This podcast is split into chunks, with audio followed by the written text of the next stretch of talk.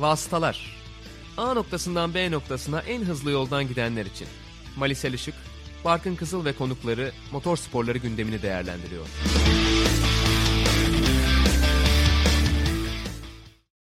Vasıtaların 26. bölümüne hoş geldiniz. Bu bölümümüzde Hungaroring Macaristan Grand Prix'sini konuşacağız. Sezon 3. yarışı geride kaldı. Ben Barkın Kızıl, Malis Işık'la beraber her zaman olduğu gibi yine Sokrates Podcast'te karşınızdayız. Mali hoş geldin. Hoş bulduk. Hungaroring'de yine aslında beklediğimiz tarzda bir yarış oldu diyebiliriz herhalde. Açıkçası ben bir noktadan sonra biraz sıkıldım. Bu pistle ilgili de laflar hazırladım ama sen sanki biraz daha olumlu bakıyorsun gibi yarışa. Benim Formula 1 özlemim hala geçmemiş.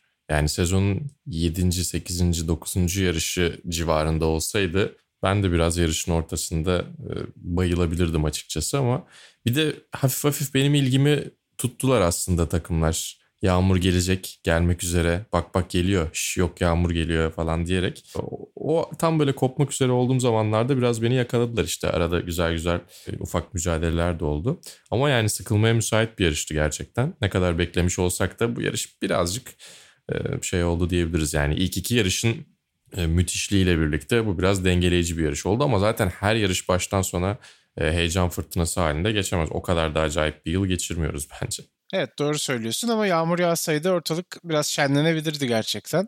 O zaman hakikaten 3'te 3 ile sezon başladı diyebilirdik diye düşünüyorum. Hungaroring'i çok fazla gömmeyeyim o zaman. Geçelim sıralama turlarına. Zaten mesaj gitmiştir muhtemelen. E, hafif yağmurlu bir sıralama günü vardı. Tabii ki Steiermark'taki yarışta o aşırı yağmurlu sıralama turları gibi bir bölüm olmadı. Öyle bir seans izlemedik. E, buna karşın yine benzeri işler olduğunu gördük aslında. George Russell yine çok iyi bir sıralama geçirdi. Keza Racing Point'ler için de Perez'i biraz Steiermark'ta dışarı tutarsak aynısını söyleyebiliriz ve elbette Lewis Hamilton. Lewis Hamilton 90. pole pozisyonunu aldı ki zaten belki izleyenler yakalamışlardır. E, Paul Dires de onunla röportaj yapmadan hemen önce 90. pole pozisyonu grafiğini gördü. E, şöyle bir vay canına dedi daha güvenli bir şekilde çevirirsek. Çok acayip bir başarı zaten. Yani 100 pole pozisyonuna yaklaşıyor olması ve bunun gerçekçi bir hedef olması zaten daha önce düşündüğümüz bir şey bile değildi. E, o açıdan çok başka bir noktada. Ve çok emin. Aracından gerçekten çok emin. Nereye gideceğinden çok emin. Yani bu, bu yarış hafta sonu için değil. Zaten ıslak zeminde aldığı e, Steiermark pole pozisyonunu da düşünürsek aracına ne kadar güvendiği belli oluyor açıkçası.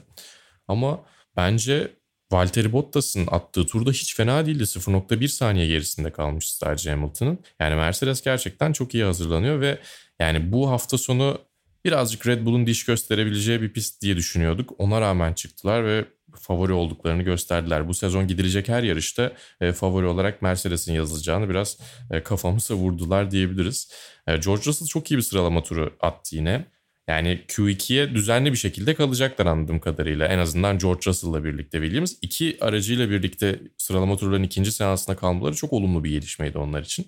Bizim fantazi takımlarımız için çok olumlu değil çünkü Russell çok iyi yerlerde başlıyor yarışa. Sonra yarış içerisinde doğal olarak yer kaybettiği için biraz eksi puan yazıyor ama yani ben eksi puan almaya razıyım Williams ve Russell böyle yerlere gelecekse. Evet kesinlikle en azından o en arkada olan kimseyi geçemeyen takım hüviyetinden sıyrılmış vaziyetteler ki bu Williams gibi köklü bir takım için çok sevindirici elbette. En azından ufak adımları atmaya başladılar. Bundan sonra devamında gelmesini umuyoruz diyelim. Racing Point'ler çok iyi bir sıralama turu geçirdiler ve Lance Stroll'un üçüncü cebi alması bence çok güzeldi. Yani Sergio Perez gerçekten güçlü bir isim. Tamam sıralama turlarında ara ara problemler yaşadığını gördük bu sezonun şu ana kadarki kısmında ama e, çok iyi bir çıta diyebiliriz gerçekten kendisi için. E, ikinci çizgiyi almaları zaten Racing Point için müthiş bir haber bence. Lance Stroll'un da sıralamalarda takım arkadaşını geçmiş olması e, hem biraz haksız eleştirileri e, değerlendirmek açısından hem kendisine moral motivasyon olarak belki e, ekstra bir şeyler getirebilmesi açısından güzeldi. Yani evet tamam Lance Stroll'un e, eleştirilecek kısımları eleştirilebilecek kısımlar gerçekten haksız demek çok doğru mu bilmiyorum ama e, miktar olarak haksız bir şekilde eleştiriliyor. Haksız miktarda eleştiriliyor. Yani oraya tamamen sadece e, parayı koyup kimse gelemiyor sonuçta ne olursa olsun. Formula 1 gridine giren herkes belli bir noktaya kadar dünyanın en iyi pilotlarından bir tanesi haline geliyorlar. Ki yani Stroll da genç sürücü programında yer alıyordu Ferrari'nin bir ara. Ee, onun dışında alt serilerden gelirken gayet iyi işler yaparak geldi. Evet yine tabii ki e, maddi destekle birlikte takımları iyi çalışıyordu ama ya biraz biraz hak ettiği değeri görmeye başlayacak gibi duruyor bu sezon. Bu sıralama turu da e, o adımlardan biriydi Lance Stroll için. Aslında Racing Point'lerden bahsettiğin zaman tabii ki Mercedes motoru güç ünitesi kullanan takımlardan bahsetmiş oluyoruz ve bunlara bir yenisi eklenecek biliyorsun. McLaren da yine Mercedes motoruna geçecek. Böyle olduğu zaman aslında kısıtlanan geliştirmelerle beraber Mercedes'in ilk 6 sırayı kilitleme ihtimali bile var ufukta. Çünkü şu anda Red Bull çok iyi gözükmüyor açıkçası. Eğer bu şekilde gidecekse sanki sadece Verstappen Mercedes motorlu araçların arasına girebilecek gibi gözüküyor. Yani o da çok karanlık bir gelecek olur. Umarım e, o kadar net bir fark olmaz tabii ki. Ama olursa da zaten 2022 kuralları öncesinde bir sezon görmüş olacağız. E, yani sıkıp dişimizi 2022'yi e, bekleyebiliriz. Ama bir taraftan da bakıldığında yani diğer markaların, diğer motor ve güç ünitesi üreticilerinin eksik kalmasıyla alakalı bir şey aslında. Yani şu ana kadar gördüğümüz Mercedes'in en azından illegal bir avantajla buraya gelmemiş olması. Bir ara vardı tabii ki motorun yağ yaktığına dair e, bir takım iddialarla birlikte modifiye etmek zorunda kalmışlardı. Ama daha sonra o değişiklik, o inceleme uzun vadede Ferrari'ye vurdu. Bir şekilde denk geldi. E, Renault ile Honda, Honda yükselmeye devam ediyor. Renault biraz ileriye gidiyor, biraz geriye gidiyor. Değişiyor onun durumu. Ama Mercedes'in açıkçası biraz iş etiğini de ortaya koyuyor diyebiliriz yani. Hani Mercedes AMG Petronas Formula bir takım olarak iyi çalışıyor ama bir taraftan e, Mercedes'te e, bir motor üreticisi olarak, bir güç ünitesi, güç ünitesi sağlayıcısı olarak gayet iyi iş çıkarıyor. Yani tabii ki öyle olduğu için de rağbet görüyor, ilgi görüyor ve takımlar da onlarla çalışmak istiyorlar. O zaman yarışa geçelim. Yine Mercedes'le açacağız zaten perdeyi. Lewis Hamilton bir galibiyet daha ekledi ve hem pole pozisyonu hem yarış galibiyeti hem hiç kimseye geçirmeden liderliğini koruduğu bir yarış hem de üstüne üstlük en hızlı turu attı Ali. Yani Grand Slam dediğimiz başarıyı elde etti ki çok kolay değil aslında. Özellikle zorunlu pit stop çağında çok kolay olan bir durum değil bu. Sonuçta e, iki lastik hamurunda kullanabildiğimiz için de facto olarak bir zorunlu pit stop çağında yarışıyoruz. Daha doğrusu Formula 1 e, öyle bir durumda. O yüzden yani hani Lewis Hamilton'ın ya da bu dönemde elde edilen Grand Slam'lerin değeri biraz daha fazla bence. Ya bir de çok rahatlar. O kadar hız avantajına sahipler ki stratejiyi ve yarışın gidişatını tamamen kendileri belirleyebiliyorlar. Ve aynı zamanda bir puan bir puandır deyip yarışın sonuna bir ekstra pit stop saklayıp yarışın son turunda tur rekoruyla birlikte en hızlı turu elde edebiliyor Lewis Hamilton. Yani, yani o hem... pit stop'a girmese bu arada Bottas dışındaki ve Verstappen dışındaki herkese tur bindirecekti. evet. Yani çok başka bir seviyedeler. Hem e, bu seviyeye gelebilecek ekipmanları var. Hem bu seviyede maksimum puanı, maksimum başarıyı elde edebilecek bir stratejiyi oluşturan takım var. Aynı zamanda bütün bunları piste yansıtabilecek pilotları da var. Yani hem Hamilton hem Bottas. Bottas'ı da ayrı bir yere koymuyorum bu konuda. Takımdan isteneni, takımın planladığı şeyi tamamen piste aktarabilen isimler ikisi de. E hal böyle olunca da tamamen kurguladıkları gibi oluyor. Yarış baştan sona tahmin ettikleri gibi oluyor. Çok büyük bir sürpriz olmadığı sürece e, yarışta genellikle istedikleri şeyleri yapıyorlar. Yani güvenlik aracı gibi, kaza gibi beklenmedik şeyler olduğunda bazen aksadıklarını görüyoruz. Hala e, alışkın olmadıkları durumlar olduğu için belki de ufak tefek problemler görebiliyoruz o konuda. Onları hala geliştirmeleri gerekiyor bence ama onun dışında eğer yarış olağan seyrinde gidiyorsa Mercedes gerçekten yenilmeze en fazla yaklaşabileceğimiz takım herhalde. Zaten ilk iki turda 7 saniye civarında bir fark yaratmıştı Hamilton. Hatta ilk turda bile olabilir yanlış hatırlamıyorsam. Yani geçilmeyeceği çok belli. Dediğin gibi ya işte çok olağanüstü bir durum yaşanması lazım bir mekanik arıza olması lazım. Aslında şampiyonluk yarışında Bottas biraz bizi heyecanlandırarak sezona başlamıştı. Çünkü yarış galibiyetini aldı. Hamilton da işte aldığı cezayla da beraber biraz puan kaybetmişti ama sanki Hamilton bundan sonra farkı gitgide açacak gibi gözüküyor. Çünkü Silverstone yarışları geliyor.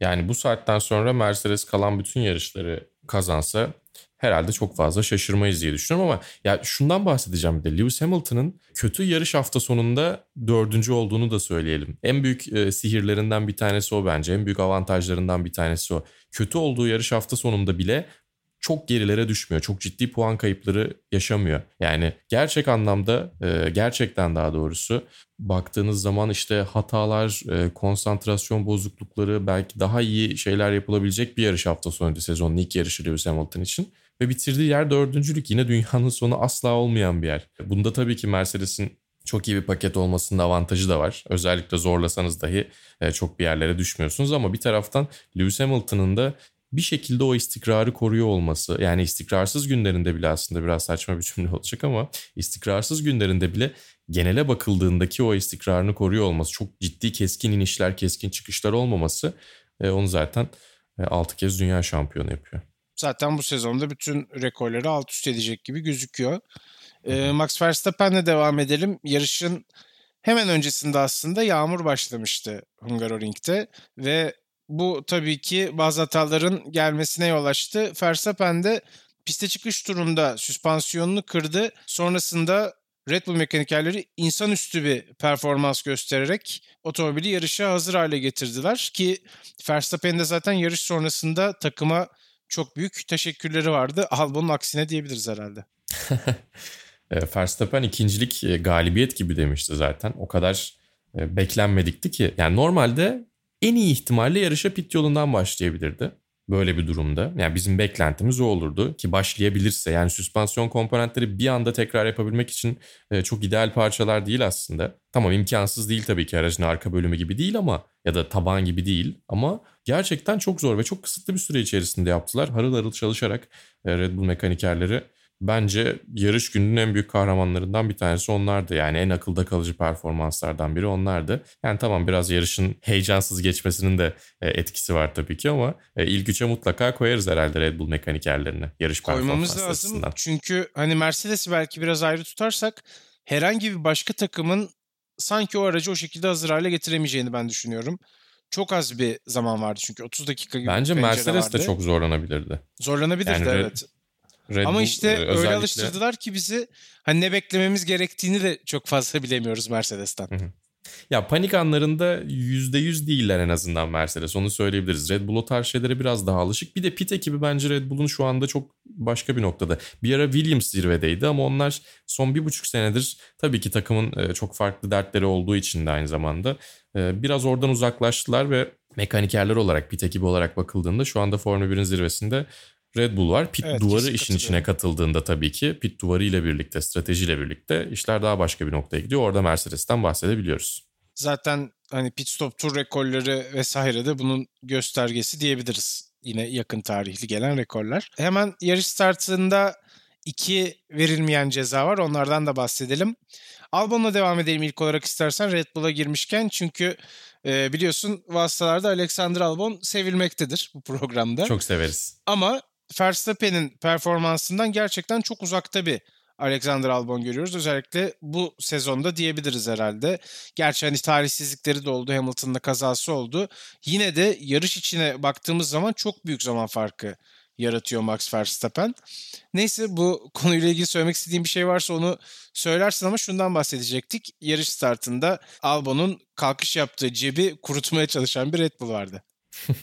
yani çok ciddi bir kural ihlali aslında ama herkes Verstappen'in aracıyla uğraşırken bütün ilgi oradayken çaktırmadan o, o ön lastikleri, fren komponentlerini soğuttukları değişik böyle bir işte e, yaprak üflemek için kullanılan aletlerin daha teknolojik versiyonları öyle söylemek lazım belki de. Yani F1 için düzenlenmiş versiyonları. E, onlarla griddeki kalkış yerini kuruttular ki gridi geçtim pit yolundaki e, pit alanınızı bile kurutmaya çalışsanız genellikle çok çok ciddi cezalarla karşılaşıyorsunuz. O yüzden e, cezasız atlatması hem Red Bull için hem Albon için şanslı ama bir taraftan yine son zamanlarda gördüğümüz hakem istikrarsızlığını da e, ortaya koyuyor açıkçası. Ben o açıdan biraz e, bozuldum. Çok hoşuma gitmedi çünkü yine bahsedeceğiz e, pek çok tartışılabilir hakem kararı da vardı aslında bu yarışta.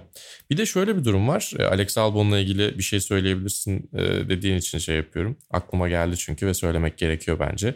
Araç gerçekten Max Verstappen kadar yetenekli birinin absorbe edebileceği kadar dengesiz bir araç ve sürekli önden veya arkadan kayıp bir şekilde kopmaya çalışan bir araç. Bir şekilde araç dengesini bu sene tutturamamış Red Bull ki zaten en büyük problemlerinden bir tanesi o. Öyle bir problem yaşamıyor olsalardı şu an Mercedes'le kapışabilecek bir noktada olabilirlerdi.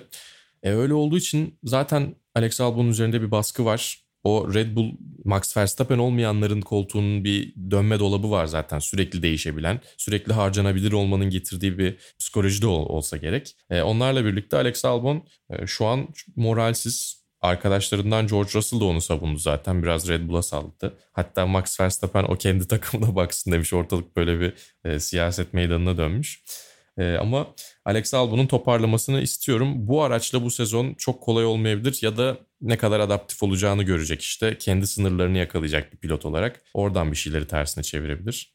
Ama şu anki performans Alex Albon'un gerçek performansı değil. Ulaşabileceği performans değil. Evet ama o dediğin gibi baskı altında işte oralara ulaşmakta çok kolay olmuyor muhtemelen. Yani çok tecrübeli bir sürücüden de bahsetmiyoruz. Hala çok gelişime açık bir isim Alex Albon alt kategorilerdeki tecrübesi bir yana Formula 1 anlamında tabii söylüyorum. Ee, umuyoruz ki o da potansiyelini bulur ve Red Bull koltuğunu korumasını ben istiyorum açıkçası. Ben de. Startla ilgili bir başka verilmeyen ceza durumu da Valtteri Bottas'ı alakadar ediyordu. Aslında bir erken kalkış yaptı, bir jump start yaptı Valtteri Bottas ama oradaki, orada bulunan sensörü tetiklemediği için ceza verilmemesi uygun görüldü Bottas'a. Yani tereddütlü start diye söylemiş Formula 1'in sosyal medya hesabı çok mantıklı aslında.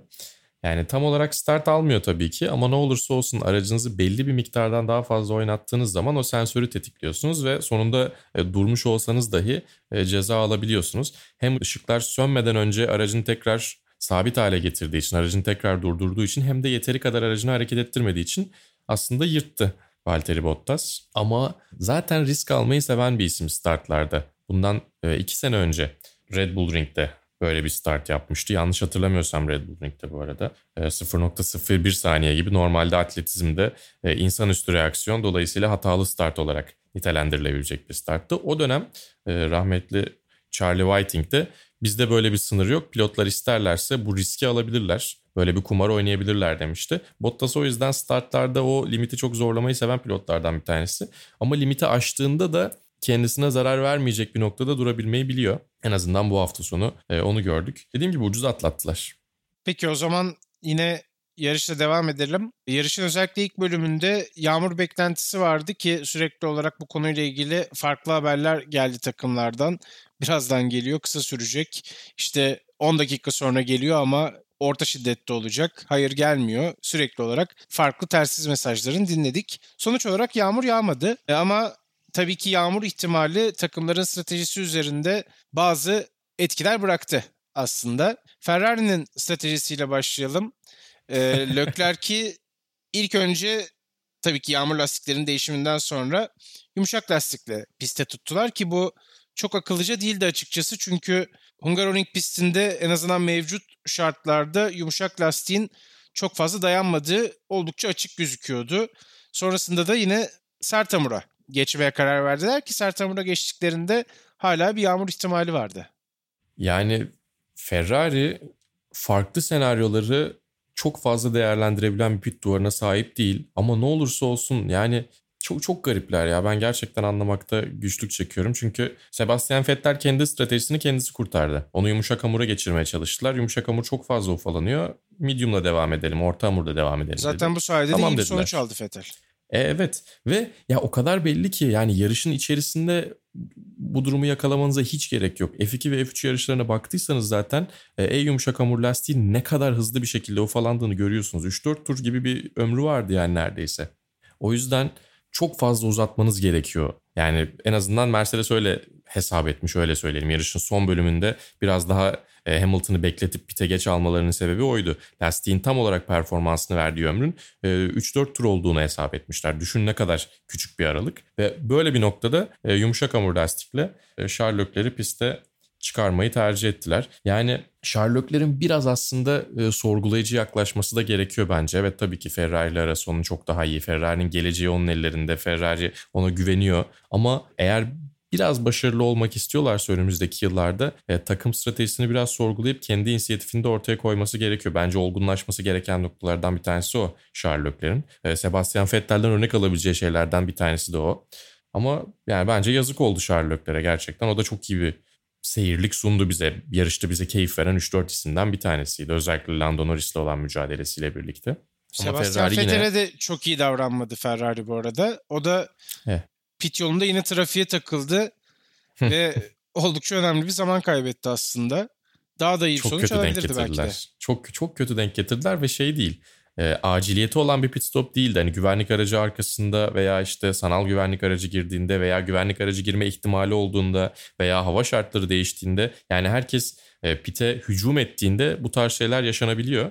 E, ama böyle bir durum yoktu ortada. Yani ortada bu kadar ekstrem bir durum yokken e, o trafiğe denk getirmeleri e, şanssızlıktan daha öteydi diye düşünüyorum ben. Evet yani bir beceriksizlik olduğu kesin. Zaten bunu çok uzun bir süredir konuşuyoruz. Sadece bu sezon değil. Önceki sezonları da katarsak. Ferrari'de bir sıkıntı, yönetim sıkıntısı olduğu kesin ki Binotto da zaten büyük bir değişiklik olabilir şeklinde açıklama yapmış ama tabii bu değişiklikte... Bunu dedikten sonra Binotto'yu kovsalar ya. Aynen diye. öyle. Kendisinin yer alıp yer almayacağı ile ilgili bir şey söylememiş. Öyle umuyoruz ki yer alır. O zaman Valtteri Bottas'ın son turlarda Max Verstappen'e çok yaklaşmasından bahsedelim.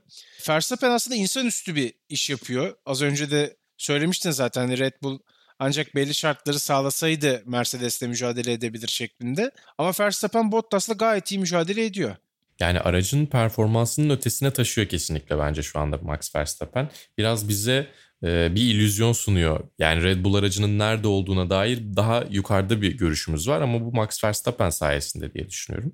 Ve yani ne olursa olsun yarışın öncesinde yaşadıkları o e, panik anlarıyla birlikte yine çok iyi hazırlandılar yarışa ve odaklarını da kaybetmediler. Ve bir de şöyle bir güzel durum var. Umarım e, sezon sonuna kadar devam eder. Yarış sonlarında mutlaka bir heyecan oluyor bu sezon.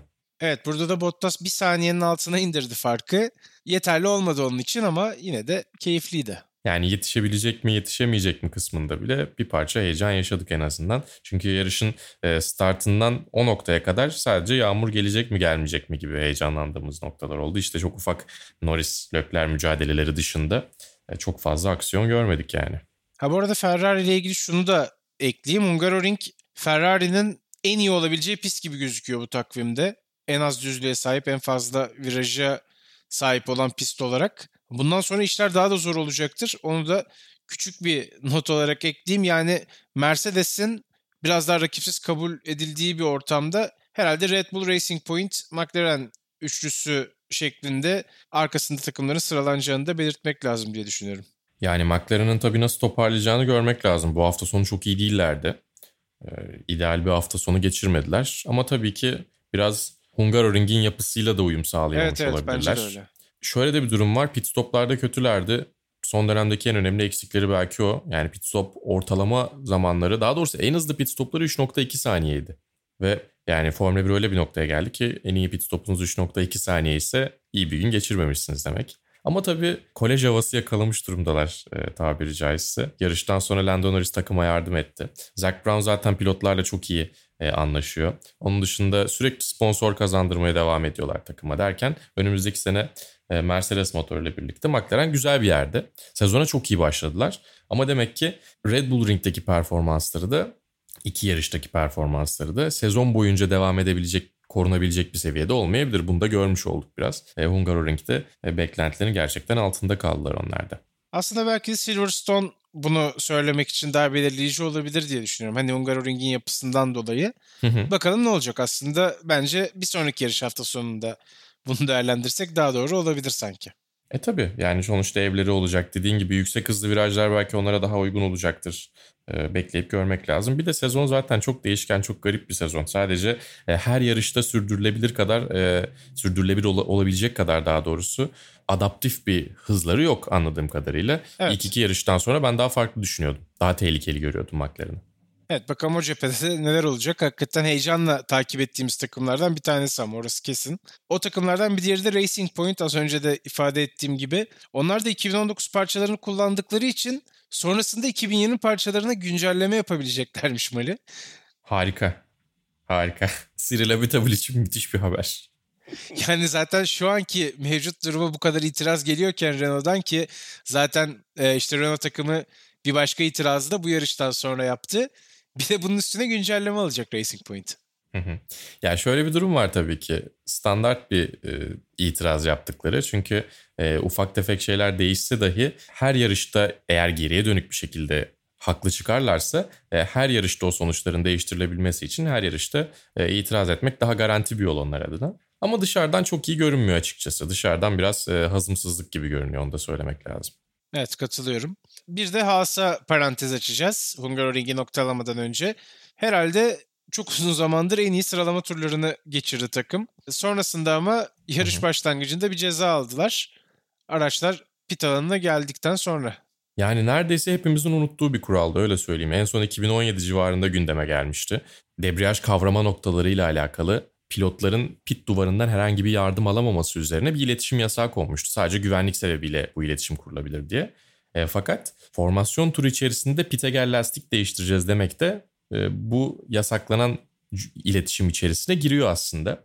Ama o anda Haas'ın aklına gelmedi. Yani aslında Formula 1'de oldukları dönemde gelen bir kural ama biraz belki o e, toyluk, acemilik, yeni takım olmanın getirdiği problem olabilir. Çünkü benzer bir durum e, Daniel Kvyat'la Alfa Tauri arasında yaşandı.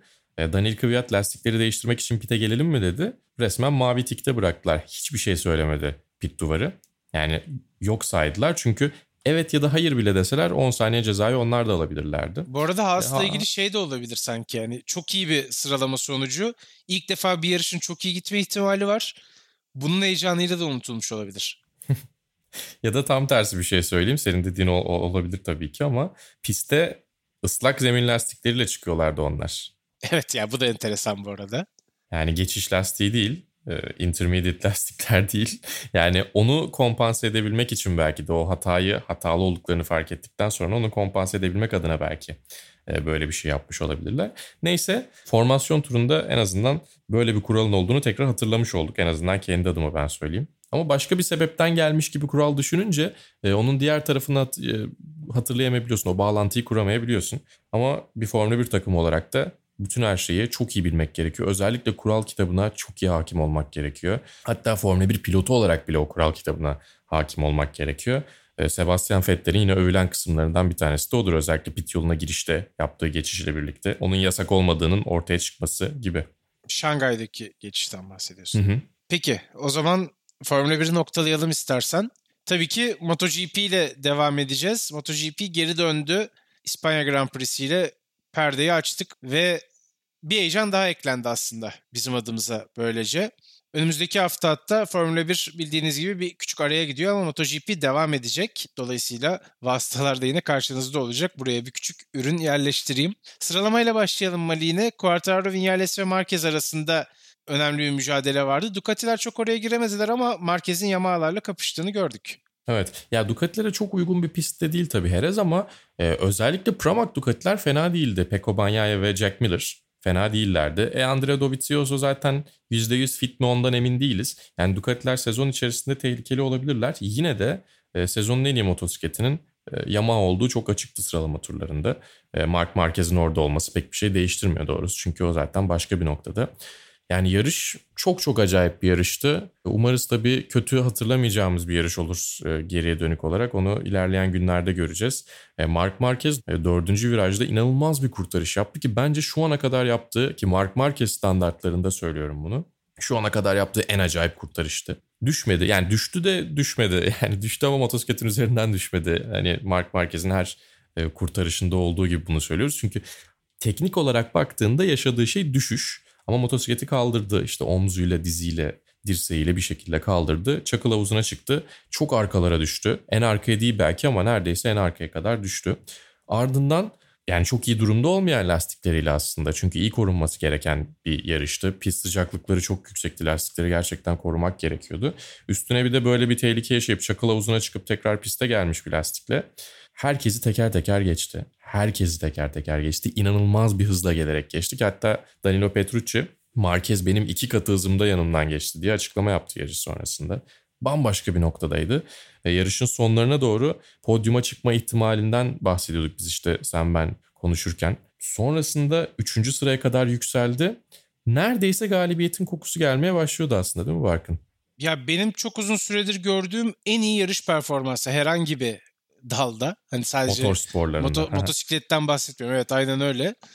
ikinciliği dediğin gibi bence bir an önce alıp hani o aradaki 5 saniye 5,5 saniyelik farkı da kapatıp kazanabilir miyim düşüncesiyle biraz acele etti Marquez ve bu ona çok büyük bir kaza şeklinde döndü. Tabii şöyle bir durum var. Ee, bu kazada sadece işte pazı kemiğinin kırılmasıyla kalmayıp bir sinir hasarı alma ihtimalinden bahsediliyor ki işte MotoGP'yi anlatan sevgili dostumuz İzgecan Günal da bu konunun üstüne biraz düştü bildiğin gibi. Ee, bazı doktorlara danıştı. Açıkçası ya bu çok korkutucu olur. Umarım böyle bir şey yani, yaşanmaz. Çok riskli. Tabii ki umarız böyle bir şey yaşanmaz ve e, çok çok üzücü olur herkes için. Yani Marquez'i destekleyip desteklemekle alakalı bir şey olduğunu düşünmüyorum. Çok birleştirici bir düşünce zaten yani bence. E, Salı günü ameliyat olacak Mark Marquez. O zaman belli olacak ama yani çok hassas bir bölge orası. Yani ameliyatı yaparken ameliyat başarılı geçse bile sinir hasarı olabilme ihtimali var. E, bir de sağ kolu zaten hani öyle olursa elini kullanamama ihtimali var ki motosiklet kariyeri tamamen bitecek öyle olursa. Yani tamamen Mark Marquez'i e, ifade eden bir yarıştı aslına bakarsan düşüşüyle birlikte de 2015 zamanında gördüğümüz biraz daha sabırsız Mark Marquez'di ki belki o sezon yarış kazanama daha doğrusu şampiyonluğu kazanamamasının e, sebebi Mark Marquez'in yarışlarda o tarz problemlere girmesi ve puan kaybetmesiydi. Sonrasında e, daha iyi istikrar bularak farklı bir noktaya evrilmişti. Ama yani gördüğümüz performans bu düşüşe rağmen ki motosikletiyle temas ettiği için bu arada e, pazı kemiğinde kırık var. Normalde o kadar ciddi bir problem olmayacaktı belki motosikletin ön lastiği. Ya çok saçma bir açıdan yani olabilecek en garip kazalardan bir tanesi. Denk gelir ya e, öyle bir kaza. Ya Mark Marquez o kazaya kadar acayip bir seviyedeydi ve e, yani ne olursa olsun tabii ki yıllar boyunca hatırlanacak bir yarış olacak. Umarız daha iyi sebeplerden hatırlanır diyelim. E, Fabio Quartararo'dan da bahsetmek lazım aslında Barkın. Petronas Yamaha ya Petronas sponsor olarak güldü bir kere pazar günü onu söyleyebiliriz gerçekten. Ee, evet yani Mercedes'in daha doğrusu MotoGP zaferinin üstüne Mercedes'le kazandılar. Aynen öyle. E, Fabio Quartararo zaten fabrika Yamaha'sıyla yarışıyor aslında bakarsan. Sadece e, Petronas Yamaha takımında yarışıyor. Ve bütün destek ve her şey fabrika sürücüleriyle aynı. Çok genç bir yetenek Fransız. E, geçtiğimiz yıl pol pozisyonları elde etti, galibiyet mücadeleleri verdi ama bir türlü e, o zafere ulaşamamıştı. Bu sezon önünde çok ciddi bir fırsat var dünya şampiyonluğu için. Çünkü Mark Marquez'in en azından önümüzdeki yarışı da kaçıracağını biliyoruz ve kısa sezonda e, ciddi bir dezavantaj bu. Sonrasında ne kadar dönebileceğini hani en iyi ihtimalle dönse bile %100'ünde e, olmayacağını neredeyse eminiz. O yüzden ortalık biraz Fabio Quartararo, Maverick Vinales, Andrea Dovizioso başka birileri çıkarsa tabii ki e, onlara kalacak. Alex Rins ve Cal Crutchlow da e, sakatlandı ve pazar günü yarışa çıkmadı. Yoksa belki Rins'i de orada sayabilirdik aslında. Suzuki hiç fena olmayan bir motosiklette yarışıyor. Şampiyona çok heyecanlı bir noktaya gelecek. Ya Fabio Quartararo gibi bir yıldızın da ortaya çıkması çok ilginç. O açıdan Fransa pazarı için çok iyi oldu belki MotoGP içinde. Çünkü Johan Zarco'yu e, özellikle yarıştırıyorlardı. E, Dorna'nın desteğiyle birlikte bir mutlaka bir Fransız olsun diye. Şimdi daha e, organik bir Fransız yıldızları var. Hatta ekip de baş sayfasına koydu Quartararo'yu. Zaten Haftaya çok uzun başladılar. bir süredir bir hani Fransızın şampiyon olduğunu görmüyoruz MotoGP'de. Bu anlamda Hı-hı. da herhalde Fransa adına MotoGP'ye tekrar bir bağlanma da söz konusu olabilir belki de. Premier sınıfta hiç şampiyonları olmayabilir bu arada. Onu da söyleyeyim. Tabii ki MotoGP ile beraber alt serilerde Moto2 ve Moto3 de döndü ki Moto3'te mikrofonda sen vardın Mali. evet doğru doğru bir bilgi. E, Deniz önce 18. sırada yarışa başladı. Hatta pazar gününe aslında iyi başladığını biliyorduk. Çünkü ısınma seansında ikinci en hızlı zamanı yapmıştı. Yani yarış ayarı, yarış temposu fena değildi. Bir ara yükseldikten sonra gerilere düştü. E, sonrasında çok iyi bir tempo tutturdu. 13.lüğe kadar e, yükseldi. Hatta 12.liği zorluyordu. E, o sırada düştü. Eğer düşmeseydi belki bir ilk 10 performansı görebilirdik. Çünkü yavaş yavaş o liderlik grubunun e, arkasında kalanları, liderlik grubundan kopmak üzere olanları yakalayacaktı. E, sağlam bir sonuç olabilirdi ki zaten sezona da bir 12.likle başlamıştı. Ama tabii ki yani garip şartlar altındayız ve e, sezonun ortasına kadar e, tam olarak kimse ritmini bulamayacak gibi görünüyor. Orada e, Albert Arenas hariç tabii 2'de 2 ile başladı Moto3'te. Luca Marini bu arada Moto2'de de yarışı kazandı. Onu da söyleyelim hazır sonuçlardan bahsetmişken. E, Valentino Rossi'nin üvey kardeşi yarış galibiyeti elde etti. Peki o zaman bir başka dala geçelim. Bir başka yarışa geçelim. Porsche Super Cup yine Onda da sen mikrofondaydın. Evet bu doğru. Hungaroring'de yine aynı noktaya döneceğim. Programın başına gidiyorum şu anda. Çok heyecanlı bir yarış olmadı açıkçası. Ee, işte yağmurlu bir antrenman günü vardı. Sonrasında bulutlu sıralamalar ve bulutlu bir yarış. Yağmur yağmadı yarış sırasında ki yağma ihtimalinden bahsediliyordu aslında. Bu defa yarış sen de takip edebildin Mali programına uyduğu için. Ayhancan ikinci cepten başladı. Dylan Pereira pole pozisyonundaydı ve bu şekilde de yarış sona erdi. Tabii bu sonuç Ayhancan'ı şampiyonda ikinci sıraya yükseltiyor ki Larry Tenford'la da puanları eşitlemiş oldular. Yani şöyle yarışta birkaç aksiyon anı oldu aslında. Özellikle Larry Tenford'a Ayhancan'ı zorlarken Ayhancan'ın takım arkadaşı Marvin Klein ona bir atak yaptı. Böylece o grup biraz geriye düştü. Ayhancan'ın arkası rahatladı. E, sonrasında Jackson Evans'la Jaap van Lagen'in teması vardı. Jackson Evans'a ceza geldi sonrasında.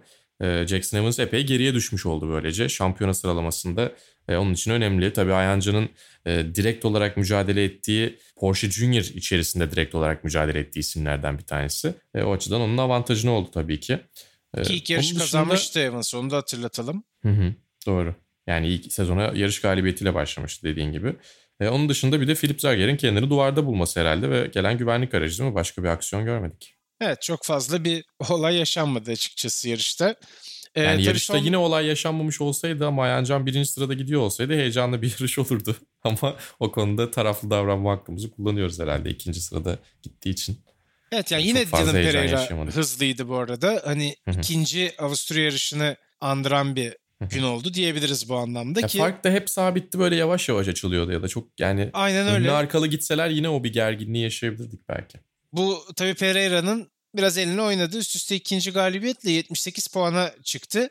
Ayhan Can ve Larry Tenford 48'er puanda 2 ve 3. sırayı paylaşıyorlar. Jackson Evans 37 puanda bu yarışın ardından. O biraz gerilere düşmüş oldu. Sanki Ayhan Can'a hani Dylan Pereira'nın alacağı bir tane kötü sonuç gerekiyor gibi şu anki mevcut tabloya göre.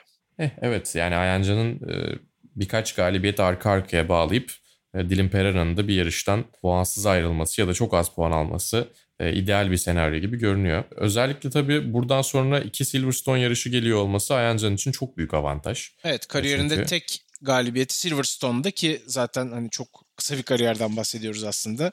Çaylak Hı-hı. sezonunda galibiyet almıştı. Hani bu şekilde yüceltelim. Hı hı. Çok sevdiği bir pist, çok iyi hissettiği bir pist kendisine. Ve şu anda da istediği momentumu, istediği moral motivasyonu sağlamış gibi sezona kötü başladıktan sonra sezona e, istediği noktada başlayamadıktan sonra ki her seferinde biz en azından hakemlere mızmızlanıyoruz. Ben tekrar e, hatırlatmak istiyorum gereksiz ve e, bana kalırsa tutarsız bir cezaydı. Ama onun dışında ne olursa olsun yarış bittikten sonra bir sonrakine odaklanmak gerekiyor. O toparlanma süreci psikolojik olarak kolay değil. Özellikle de şu garip ortamda kısa sezonda. O yüzden bir sonraki yarışta aldığı ikincilik Steiermark ayağında aldığı ikincilik onun için çok değerliydi. Burada aldığı ikincilik de yine bence uzun vadede e, işine yarayacak. E, çünkü kazanamadığı zamanlarda olabileceği en iyi noktada en azından ilk yarış hariç. Ya tabii bir de kesin şampiyonluk hedefiyle yarışıyor Ayhancan. Bu da biraz bence psikolojik olarak onun üzerinde bir baskı yaratıyordur. Ama baskı altında yarışmayı sevdiğini zaten ifade ediyor ve hani Süper Cup kariyeri kısa dedim az önce ama sonuç olarak yarış kariyeri başarılarla dolu bir isim ki daha önce de yine çok zorlu durumlardan şampiyonluk çıkartmışlığı var. Tabii canım o Fransa şampiyonluğu inanılmaz zaten. Yani eğer vasıtaları da kısa süredir dinliyorsanız geriye dönüp Ayanca'nın e, ağzından dinleyebilirsiniz tabii ki onun Aynen öyle. olduğu bölümde. Ya bir biraz üzerindeki baskıyı motivasyona çevirebilen isimlerden biri Ayancan Güven. E, o da zaten zirveyi elde edebilecek sporcularda ortak özellik diyebiliriz. Onlarda gördüğümüz bir ortak özellik. Peki o zaman yavaş yavaş bölümü kapatmanın vakti geldi. Ee, bölüm içinde de ifade ettiğim gibi önümüzdeki hafta yine vasıtalar yayında olacak. Bir sürpriz konuğumuz olacak o bölümde. E, MotoGP yarış hafta sonu devam ediyor diyerek de ufak bir tüyo vermiş olayım konukla alakalı. Vasıtaların sonuna geldik. Bir başka bölümde önümüzdeki hafta tekrar görüşünceye dek hoşçakalın. Hoşçakalın.